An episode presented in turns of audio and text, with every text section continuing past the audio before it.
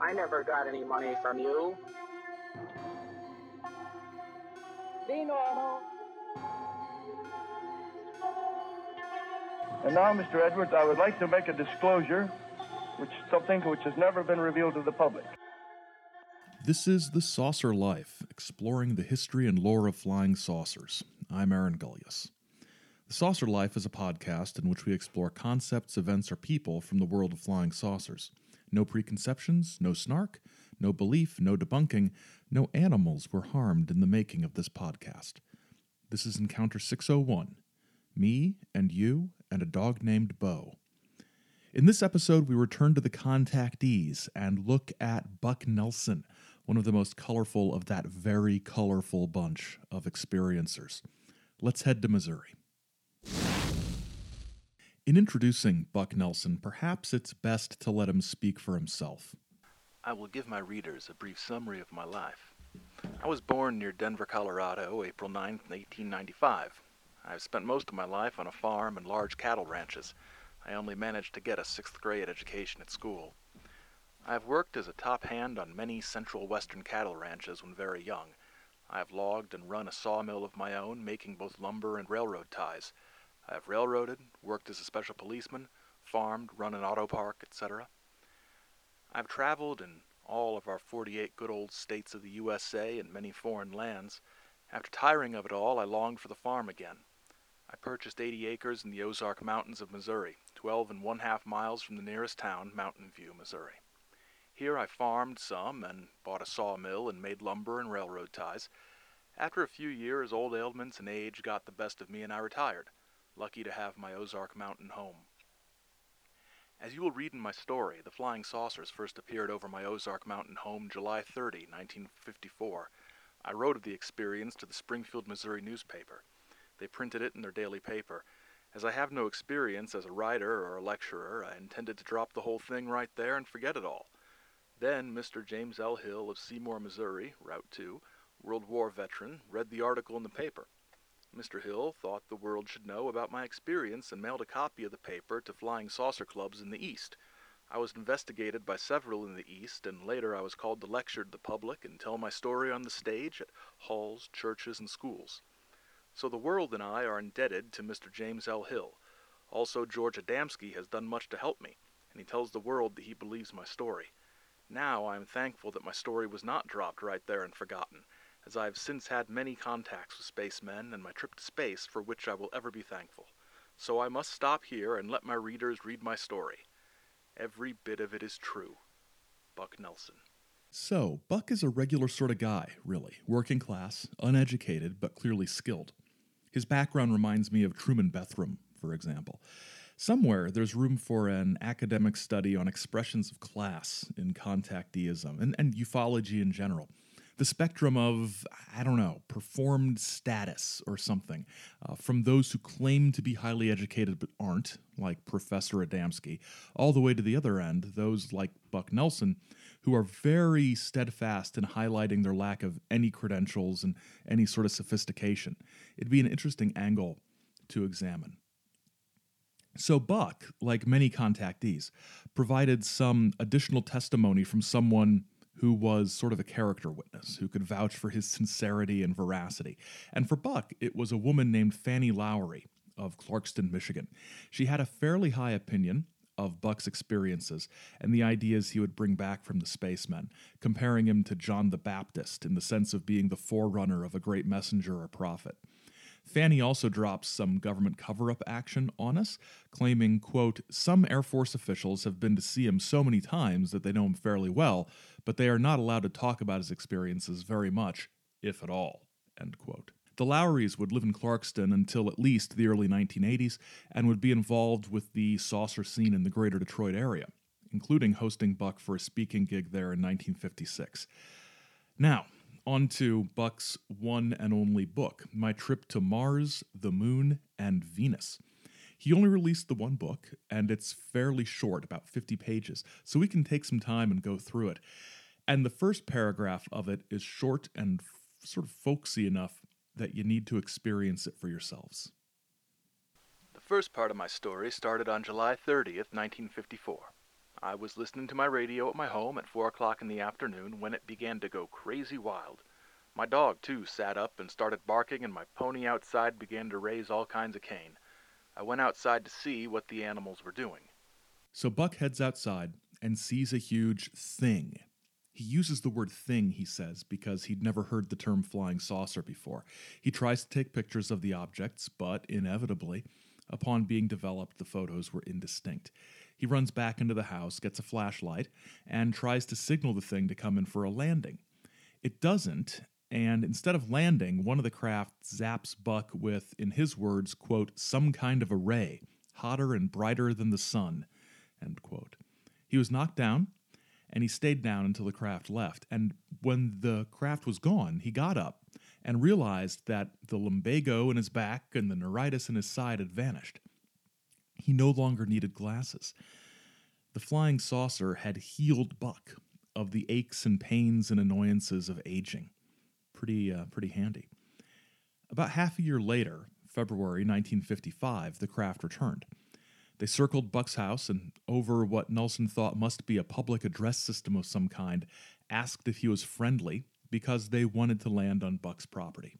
They did not land this time and talked only for a few minutes. They bid me goodbye and said, We'll see you soon.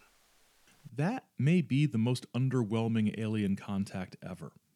Buck doesn't even tell us what answer he gave to the alien's question of whether it was safe to land. Luckily for Buck and for us, that answer must have been affirmative or, yes, I'm safe, because they came back. Um, luckily for us and for generations of saucer fans to come. On March 5th, 1955, about midnight, they landed and came up to the house. There were three men and a huge dog. One of them was a young Earth man who had gone to Venus two years before this. He was called Little Buck, or Bucky. The next man was a trainee, I was told, who was learning to operate the spaceship. The fact that he was old and wrinkled did not seem to matter. Though he was friendly and interested, he did not speak or tell his name. Then there was one fellow called Bob Solomon, I was later told he was 200 years old, but he didn't look any older than little Bucky, who was 19. Last, but not least, was the big dog, Bo. He put his paw to shake hands just as the men had. When I later saw him stand on his hind legs, he was higher than my head. I also found out he weighed 385 pounds. Okay, I've got to talk about this. Um, because everyone usually gets hung up on Bo the giant dog, 385 pounds. And Bo the giant dog is pretty impressive, yeah. But what I've always found weird is that at this point, and, and actually never really addressed, but um, Buck doesn't see fit to even observe or mention that one of the people on the spaceship has basically the same name as he does. There's another Buck, and he's in the spaceship. Um, it's weird. It, it always struck me that he doesn't mention or register any surprise that, hey, there's another human and he's on the ship and his name's Buck too, but I'll call him Little Bucky just to differentiate. So the visit continues with some discussion about the differences in bed linens between Earth and space. I'm not kidding. Bob Solomon almost burns his hand on an oil stove. Buck Nelson explains about what batteries are because the visitors don't get it because they have some sort of system where they plug their appliances into their radios for power Again, I'm not kidding. And it wouldn't be a contactee story without some kind of commentary on religion and spirituality.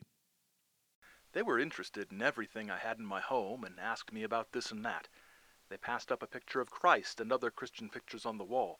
I asked them if they did not mean anything to them, and one remarked, Yeah, we understand, but you people don't. They said, We have an entire misconception of it all. When they were in the house on this visit, they told me I could go on a trip to other planets if I would tell about it to the world. They left after being with me for about an hour. The corruption by man of God's law and the complicity of organized religious systems in the negative aspects of life on Earth are common themes for contactees. We saw similar ideas with both George Adamski and George Van Tassel, for example. Even Truman Bethurum, when he wasn't fawning over Aura Rhanes, addressed similar concerns. On the next visit, the fourth visit, the visitors mentioned to Buck that they obeyed a set of 12 laws of God that comprised the entirety of their legal code. And later, on April 24th, 1955, after being asked to change into clean clothes, Buck Nelson rode in a flying saucer. He took along his own dog Ted, and before getting on the ship, was told to write down the 12 laws of God that little Bucky, Bob Solomon, and the rest of the crew had mentioned on that previous visit. The Twelve Laws of God on Venus. These 12 laws were given to Buck Nelson at his farm at Mountain View, Missouri on April 24, 1955, by men from the planet Venus. These laws are followed faithfully and are not just something to mention occasionally. Love. Love your Maker, your parents, your neighbor, all birds and animals of the earth, and everything in the sea and air. Honor. Honor your God and parents. Obey God's law, which is also man's law. Obey. Obey God's law, your parents, and the rights of others. The laws. 1. Love your Maker, God. 2. Thou shalt not kill includes accidents and war. 3. Love your neighbor. 4. Let your light shine before men, and all will see your good works, and it will be an honor to you and your Maker, God. 5. Thou shalt not commit adultery. 6. Thou shalt not steal. 7. Thou must do as thou wish to be done by. 8. No other God shall be before thee. 9. Do not take the name God in vain. 10. Honor your father and mother. 11. Your body is God's. Do not misuse it in any way. Do not drink or eat anything that is not food. Use nothing to harm the body, either inside or outside. Wear nothing on the body that harms it or is of no use. 12. God made the heaven and the earth, and we must give thanks for what he gives us. The people of all the other planets of our solar system are able to live in accordance with these laws without any military or police forces. Buck relates that they have no tobacco, coffee, tea, liquor, or what he calls harmful drugs because they eat, quote, unrefined natural foods. There's little disease, so there are no hospitals. There's no prisons, and life expectancy is greater than it is on Earth. So there we have it. Much like the writings of Bethurum or Adamski or Van Tassel, Earth is an outlier. It's the anti utopia. Unlike the writings of other contactees, and in Buck Nelson's book, this dispensation of alien wisdom is followed by an interlude in which the dogs, Ted of Earth and Big Bo of Venus, get baths in the spring out back of Buck's house. After the dogs are clean, Buck gets to go in the spaceship, and he even gets to fly it a little. They go to Mars, which we learn uses both solar power and electrical power. He goes to both the light and dark sides of the moon. Both sides are inhabited, but the dark side has rivers and lakes. One thing that Buck points out about space travel several times is that flying around in a flying saucer requires a great deal of food and sleep. So there's lots of little interludes where he mentions having a big meal and then a nap because you need that in space. Oh, and I love this. Kids on the moon rode Bo the giant dog around like a pony which may be one of the most realistic things a contactee has ever described because it's such a normal sounding thing. If the other denizens of the solar system are human, and it's only the solar, sy- the, solar system, the social system and culture that are different from Earth, then we would expect to hear of kids existing and of kids acting like kids, playing with a dog. I mean, I tried to ride our dog as a horse when I was a little kid. It didn't work. Um, but uh, yeah, it seems so sort of normal. So, other details Venus has a 17 hour day and a 17 hour night, which is a 34 hour rotation period, which doesn't sound right, but I'm not the one who went to Venus, so I will relax. There are many more details of life on other planets, diet, and so forth, and in many ways, this is standard contactee stuff. There's also a, a few interesting notes here and there. Um, Buck published his account in 1956, and as we know, by that time the flying saucer um, research community had begun to develop, and conspiracy theories about the government hiding the truth about the saucers were becoming routine. Buck does address some of this in the book. The folks I talked to spoke English very well. It seems that they learned the language of the people they'll be contacting. They've told me that there are many of them among us. They have even taken some of our government officials up in their ships, but the officials are afraid to tell about it, for they have too much to lose. I have no family to suffer for what might happen to me. Well, that's nicely vague and threatening. So I'm going to leave aside Buck's information about gravity waves, space currents, and whatever, because we have a mystery to solve. When Buck first met the men from space, he mentioned little Bucky, who was an Earth human but hanging out with the Venusians. About halfway through my trip to Mars, the Moon, and Venus, Nelson explains Bucky's story.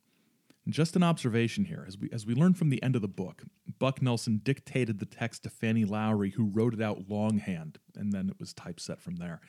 This strongly suggests to me that there wasn't a huge amount of planning going into this book. That's not to say he was writing a book in an off the cuff manner. He told the story at saucer meetings and, and stuff. But there are some organizational and structural oddities, like not telling us about Bucky when he was introduced, but later explaining his origins after readers might have forgotten he existed. It's it's a weird way to do it. So, who's Bucky? Bucky is a young Earthman who was born in Colorado and was taken to Venus when he was 17 years old. At the time, March 5th, that they came into the house, he had been gone about two years. I would say that he is about 21 years old now. When he was about four years old, the space people came to his parents and invited them to go to Venus. The parents did not want to go themselves, but they agreed to bring Bucky up so that he could do the work which he is now doing. The way of life of the contacted people has to be just right. Bucky teaches English on Venus. When Bucky and I got to checking up, we discovered that we were distant cousins. Bucky told me many things about my ancestors which I had never known before. Checking gave me proof that they were so. We also looked something alike, and Mrs. Lowry seemed to think that there was a slight similarity in our voices, although Bucky's is higher in pitch and he has an accent like a person from one of the Scandinavian countries. After sharing Bucky's origin story, still with no acknowledgement that they have the same name, Nelson explains that the reason the visitors took him, Buck Nelson, on a trip to their planet is because they knew he would spread the word of their existence. This I have done to the best of my ability, he says. He then does something that, that not all contactees do, and talks a bit about adjusting to life on Earth after visiting other planets, not because of our social condition, but for more practical reasons. The hardest thing I ever had to do was come back here and try to get along under the primitive conditions which we have here in these hills. This is a beautiful, heavily wooded mountain country, but water is very often a major problem. Many people, including myself, use filtered rainwater. My spring, which is the one where the spacemen got water, goes nearly dry at times. The land is rocky and hard to work, and the wood ticks seem to enjoy blood more than wood. Everything around the place, and even large areas of the yard, have to be sprayed to keep them down. The ticks, along with the chiggers, etc., are the reason the dogs were washed in the spring before we went on the trip. After we got on the ship, the three men and I took a bath. I don't think they would have cared much about having ticks for visitors. I'm afraid the ticks would not have returned home. Buck claimed that his first few attempts at sharing his story were not complete enough for the spaceman's liking, but as he told the story more thoroughly, they returned and, and promised to give him another ride in the saucer. He explained that scientists in Chicago, after one of his speaking gigs, asked him questions about space, and that Air Force investigators visited him and examined the landscape. They bought the clothes that he wore in the saucer uh, from him. These were space overalls, and they're presumably in some sort of Raiders of the Lost Ark warehouse now. Buck related meeting the Lowrys and their help in connecting him to the saucer community. And in December of 1955, Little Bucky sent a tape recorded message for the whole world and also responded to a question from Fanny Lowry. This is a tape recording made in the home of Buck Nelson on Christmas Day, 1955. My distant cousin Bucky is here with me. Bucky will say a few words to all of you in America and all the world. The next voice you will hear will be that of Bucky from the planet Venus. Okay, Bucky,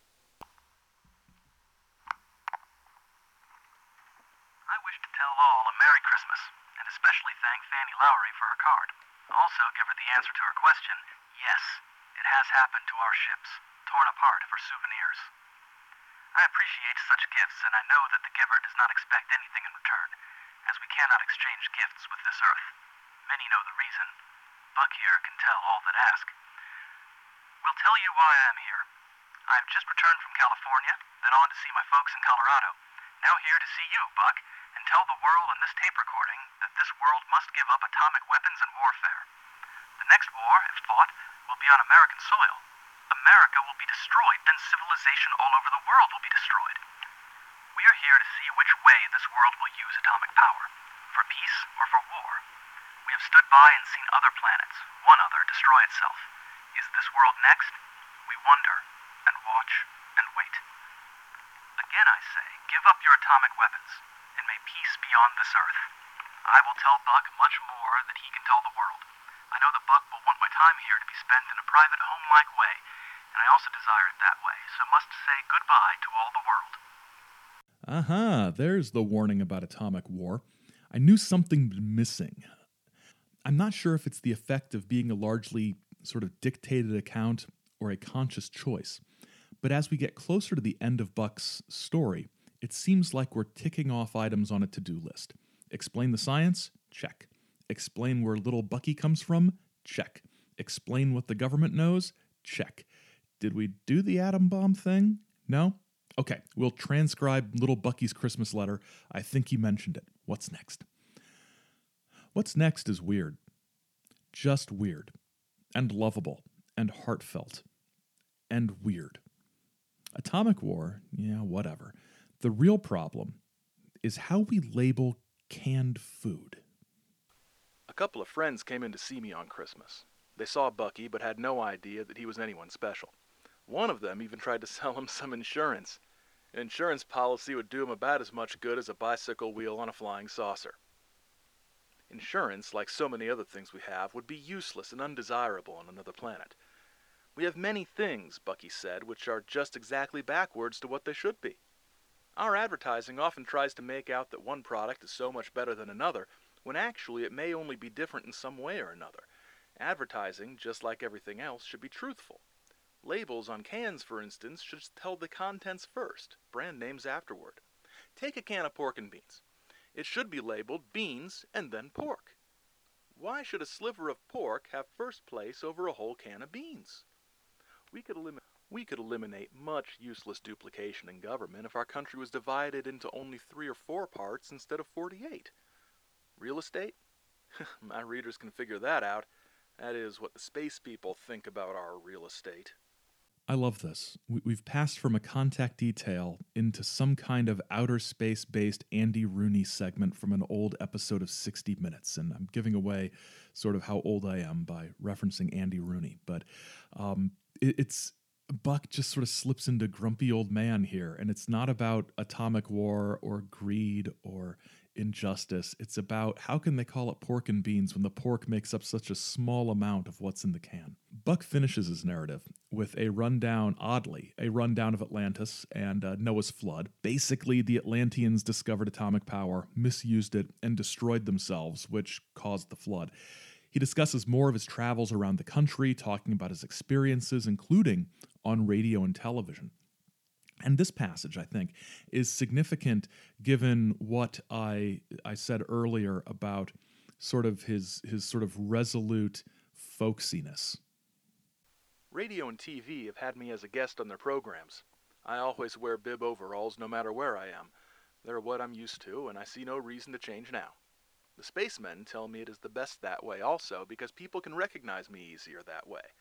I think it's something which will fit in with their future plans for me. Okay, this is an Ozark folksiness overload. I wear my bib overalls everywhere, and I'm not gonna wear something else just because some city slicker tells me to. Except it's not. Buck Nelson was a pretty canny operator, and the bib overalls are part of it. He's not some hick. He might be some hick, but he's some hick who's got a plan. He's visually branding himself in an era where most Ozark farmers would not have thought in those terms. He attributes the ideas to the Space Brothers, but come on he knew that there were a lot of other contactees around. He shared stages with them. What sets his story apart? What sets him apart? It's the mundane, weird details that stick out. When people think about Buck Nelson, even to this day, there's two things that usually get brought up. One is Bo the giant dog, and the other are the picture of is rather the picture of Buck Nelson in his overalls holding a sign for his space convention with the S drawn backwards. He was doing this consciously, and it's very cool and it's very clever. And it's one of the reasons I really like Buck Nelson's story because you get little glimpses into the importance of of marketing for these contactees in the 1950s because there was a lot of competition. It was a very crowded marketplace. And so what sets him apart? He's the overall guy. So Buck ends his story very abruptly, but again with that sort of studied folksiness. One thing I did to get ready for my trip was to secure small American flags. I left one on each planet I visited. On each flag, I attached a little label with the words Flag of the USA from Planet Earth given to Venus by Buck Nelson. In the years to come, if anyone from our Earth reaches these planets, they will find the U.S. flag with my name on it. Well, Mrs. Lowry has been taken down in longhand between drapes and receiving my many visitors, opening cans and making coffee. But this tale is getting longer than the tale of the fireball I photographed in January of 1956, so I'd better quit. Fanny Lowry provided a postscript to the book with some interesting material, including a letter from Buck that she received after he got back home to Missouri from his trip to Michigan and beyond. Dear friends, I haven't been able to find that jar of liquid marked Bo Bath anywhere. I had a good trip home, except that I was taken off the bus at rest stops, once at Toledo and once again at Fort Wayne, Indiana. I was told what not to tell, told not to tell things which prove my story. Then, after I got home, three men in black came to the house. They told me to forget all I know about the spaceships and where they come from. I showed them my rifle and told them not to come any closer unless they wanted trouble. I'm sure the law lets me protect myself from such people. They talked between themselves and said, Well, you can tell or print your story because it is so well known anyway, but never try to prove it. So much of what the three men in black said to me would be hard to tell, let alone write. So much of it didn't make sense. Anyway, I don't scare easy. I don't think I'll be bothered again, and I don't think they will bother you for helping with this work. You can write this for print if you feel or dare. I cooperate with government agencies when they come to see me. I do so in all ways when they let me know who they are. I'm glad I'm an American and do my best to cooperate. I don't know who these men were. Your friend, Buck. This is really cutting edge stuff. This book was published in 1956. That's the same year that Gray Barker's book They Knew Too Much About Flying Saucers came out. And since Buck had already been telling his tale, the Three Men in Black, the okay, fine, just don't prove any of it angle was a great way for Buck and Fanny uh, as his as sort of probably editor in many ways. A great way for them to fold in this new facet of the mythology and increase his credibility and connect to something that was rapidly becoming very popular. So after the publication of the book, Buck Nelson promoted a spacecraft convention on his property, which um, at the end of the book, there's a, a, sort of you know announcement for this, and it, it mentions you know that there will be UFOs or flying saucer speakers, but also you know details about the camping, details about the food. There's going to be fried chicken and sandwiches. Um, there's also a call for speakers, a call for UFO musicians, pony rides, harness racing. It sounds like it was a circus in the best possible way. And at the end of the book, there's also little announcements. He wants people who are interested in a flying saucer club, and also offered that anybody who read his book could camp on his property at any time for free, which is very generous. Um, he includes a map to his uh, his ranch near Mountain View, Missouri, and thanks to this map, I think I figured out where it is, and uh, I should show up with a copy of the book and demand that whoever owns it now let me camp there because I read Buck Nelson's book. He would also sell people UFO books and, quote, tape recordings of good gospel music. And there we have it the Ozark Adamski, the Mark Twain National Forest Van Tassel. There's a calculated entrepreneurialism to Nelson's approach that's very fun. The spacecraft convention, as he called it, ran for about a decade, uh, and Nelson himself died in 1982.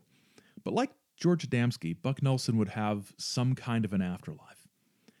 In 2010, a self styled, quote, Swedish teacher of wisdom, and also, quote, a spiritual life philosopher and free thinker calling himself Hermes Aetar Trimegistus, published some letters on his website from a guy named Hank Fulk with startling revelations about Buck Nelson's claims as part of a page summarizing Nelson's story. And I had a bit of trouble finding out anything about Hank Falk. He seems to have spent most of the last 20 years running various websites that combine news from his town of Atchison, Kansas, with vaguely conspiratorial political commentary, such as, quote, Terrorism and the Illuminati, a 3,000 year history. There are also a large number of what, back in my day, we called get rich quick schemes. They're convincing plans. Uh, through the magic of the Wayback Machine at archive.org, I clicked on the laid off to paid off link and was greeted with a flashing graphic that showed a stack of $100 bills. Put away your money while I show you how to make $100 to $200 plus per day online. Go ahead, I dare you. Just try to come up with an excuse for not making fast cash with this. Click here. Watch free video. 20 bucks a pop. Since nearly every link on the page is dead, I didn't click, but I'm wondering if this could be some viable way to generate some quick income. If not, there's always this. Need extra income? Free System stuffs your PayPal with $20 cash payments. You won't pay a dime for this. Your customers won't pay either. And yet, you still get $20 payments stuffed in your PayPal or mailbox. Here's how this new secret system works for you like crazy. Click the banner. Talk soon. Hank. All very sensible, and I'm expecting my PayPal account to be stuffed any day now. Okay, enough, enough, silly, uh, enough silliness. I will stop. In general, Hank Falk presented his websites as hubs for the Atchison, Kansas community with links to weather, local news, and of course, ways to get rich.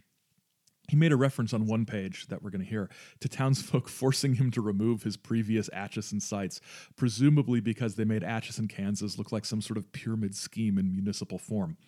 In his current Twitter bio, he asserts that he is, quote, rewriting history from the land of Atlantis with Queen Suzalana Quantinautalis, 1954 UFO sighting, and more. I have no idea what any of that means.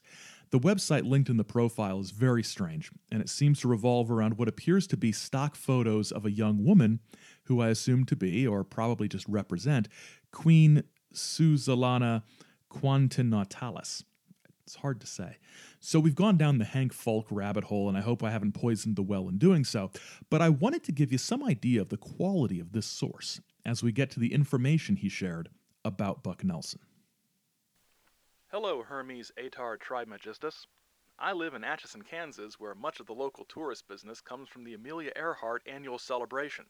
General C.E. LeMay was a friend of both Buck Nelson and Amelia until their deaths. To keep the locals off my back, I've removed the website which contained information on both.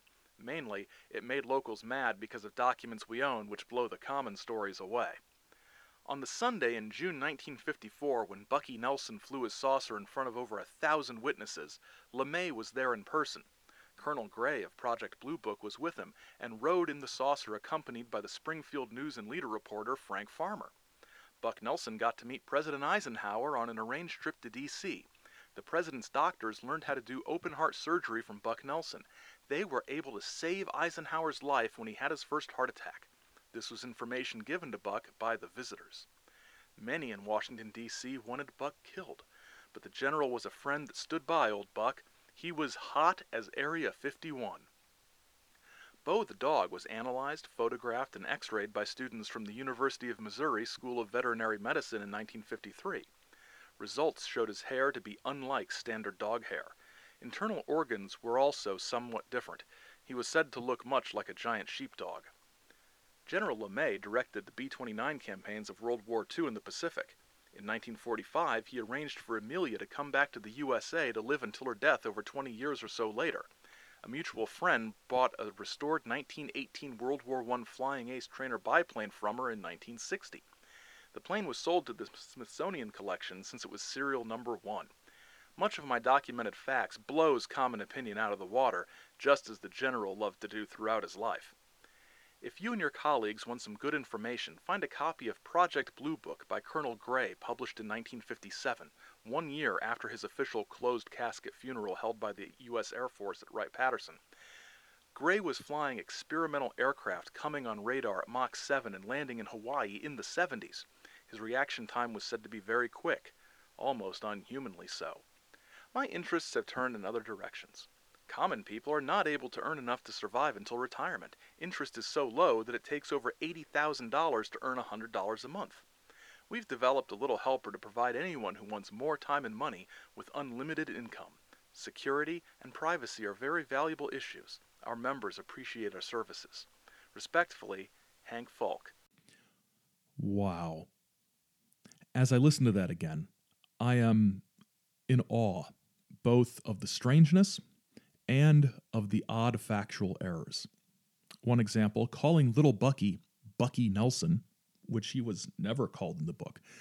Also, we see Big Bo's hair getting analyzed at least a year before Buck Nelson ever met the dog.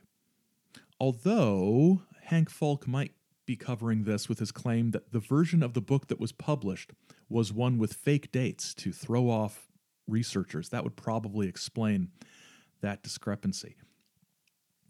Of course, this also contradicts Jim Moseley's account in his autobiography of someone complaining to Buck Nelson that the Bo hair he was selling at his convention was just normal dog hair. Buck replied something along the lines of, "Why wouldn't it be? A dog's a dog." Which is which is great. As for a Colonel Gordon Gray running Blue Book, I've not seen that anywhere.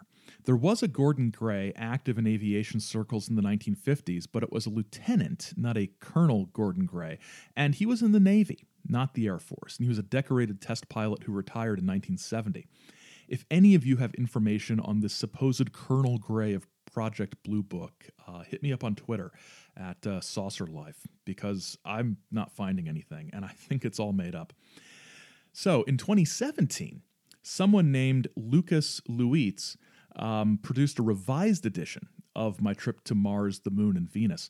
And this revision was, um, it also changed the title of the book to My Trip to Mars, the Moon, and Planet A. WT heck is going on here? Um, this is dumb, but we're going to give Lucas a chance to explain why he did this. This is the revised edition of Buck Nelson's booklet, My Trip to Mars, the Moon, and Venus. Notice the word Venus in the title has been replaced by the planet A. Why planet A? The A stands for anonymous. Why replace the word Venus? The reason, as you will soon see, is the problem all the Galactic Federation contactees had when recounting their stories. The contactees often said they visited Venus or claimed the space friends came from Venus. This was actually memory manipulation by enemy groups of the Confederation against the Confederation contactees in order to discredit them, because obviously there is no life on Venus. So, if changing Venus to planet A was the entirety of the revision of the book, I would be a little amused and just a little annoyed. But the revisions go beyond that, however. And they start at the very beginning. And there's a problem. Remember this paragraph? The first part of my story started on July 30th, 1954. I was listening to my radio at my home at 4 o'clock in the afternoon when it began to go crazy wild. My dog, too, sat up and started barking, and my pony outside began to raise all kinds of noise. I went outside to see what the animals were doing.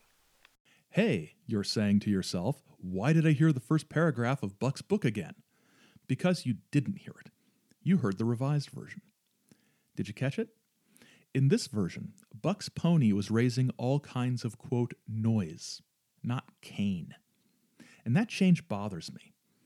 I don't care very much about bringing in some cosmic federation or retconning Venus out of the story. That's par for the saucer course but to strip out a folksy colloquialism and make the passage far more bland is crossing a line. On top of that, Lucas claims that this is a more accurate edition of the text. How is this more accurate when the only purpose of this particular change is to strip out the voice of the author? That bothers me a lot. Equally annoying is the introduction of a number of typos. Uh, Lucas has, since 2017, edited or annotated a number of other classic contactee books, and he, he sort of shoehorns them all into his own vision of a galactic federation. Regardless of edits and annotations and strange websites about the Queen of Atlantis, Buck Nelson lives on as the innovator of both Big Bo and Little Bucky for bringing contact and conferences to the interior of the U.S. in a big way, and most of all, for those bib overalls at once folksy and calculated, a shrewd sartorial choice from a man who set out to construct his own saucer life. Next time, we head to South America. That's all you're getting. There are some links to material mentioned in this week's episode in the show notes, particularly a scan of Buck Nelson's book. I'm not going to give you a link to the revised version because I don't think I should publicize it beyond just mentioning its existence. I don't like it. I dislike it enough to not tell you where to find it. You can find it if you want, though. You can explore that stuff as well as the archives at saucerlife.com. And you can follow along on Twitter and Instagram at saucerlife or email us at thesaucerlife at gmail.com. You can subscribe to the show on iTunes, Google Play, and Stitcher, or your preferred podcast app through the RSS feed on the website. Ratings and reviews are appreciated, and thank you for those who've reviewed the show so far and said such nice things about us and emailed me links to interesting, cool information. I really appreciate it. The Saucer Life Encounter 601 was written and produced by me, Aaron Gulyas, and is a Chizo Media production. Until next time, keep watching the skies because Big Bo and Little Bucky are watching you.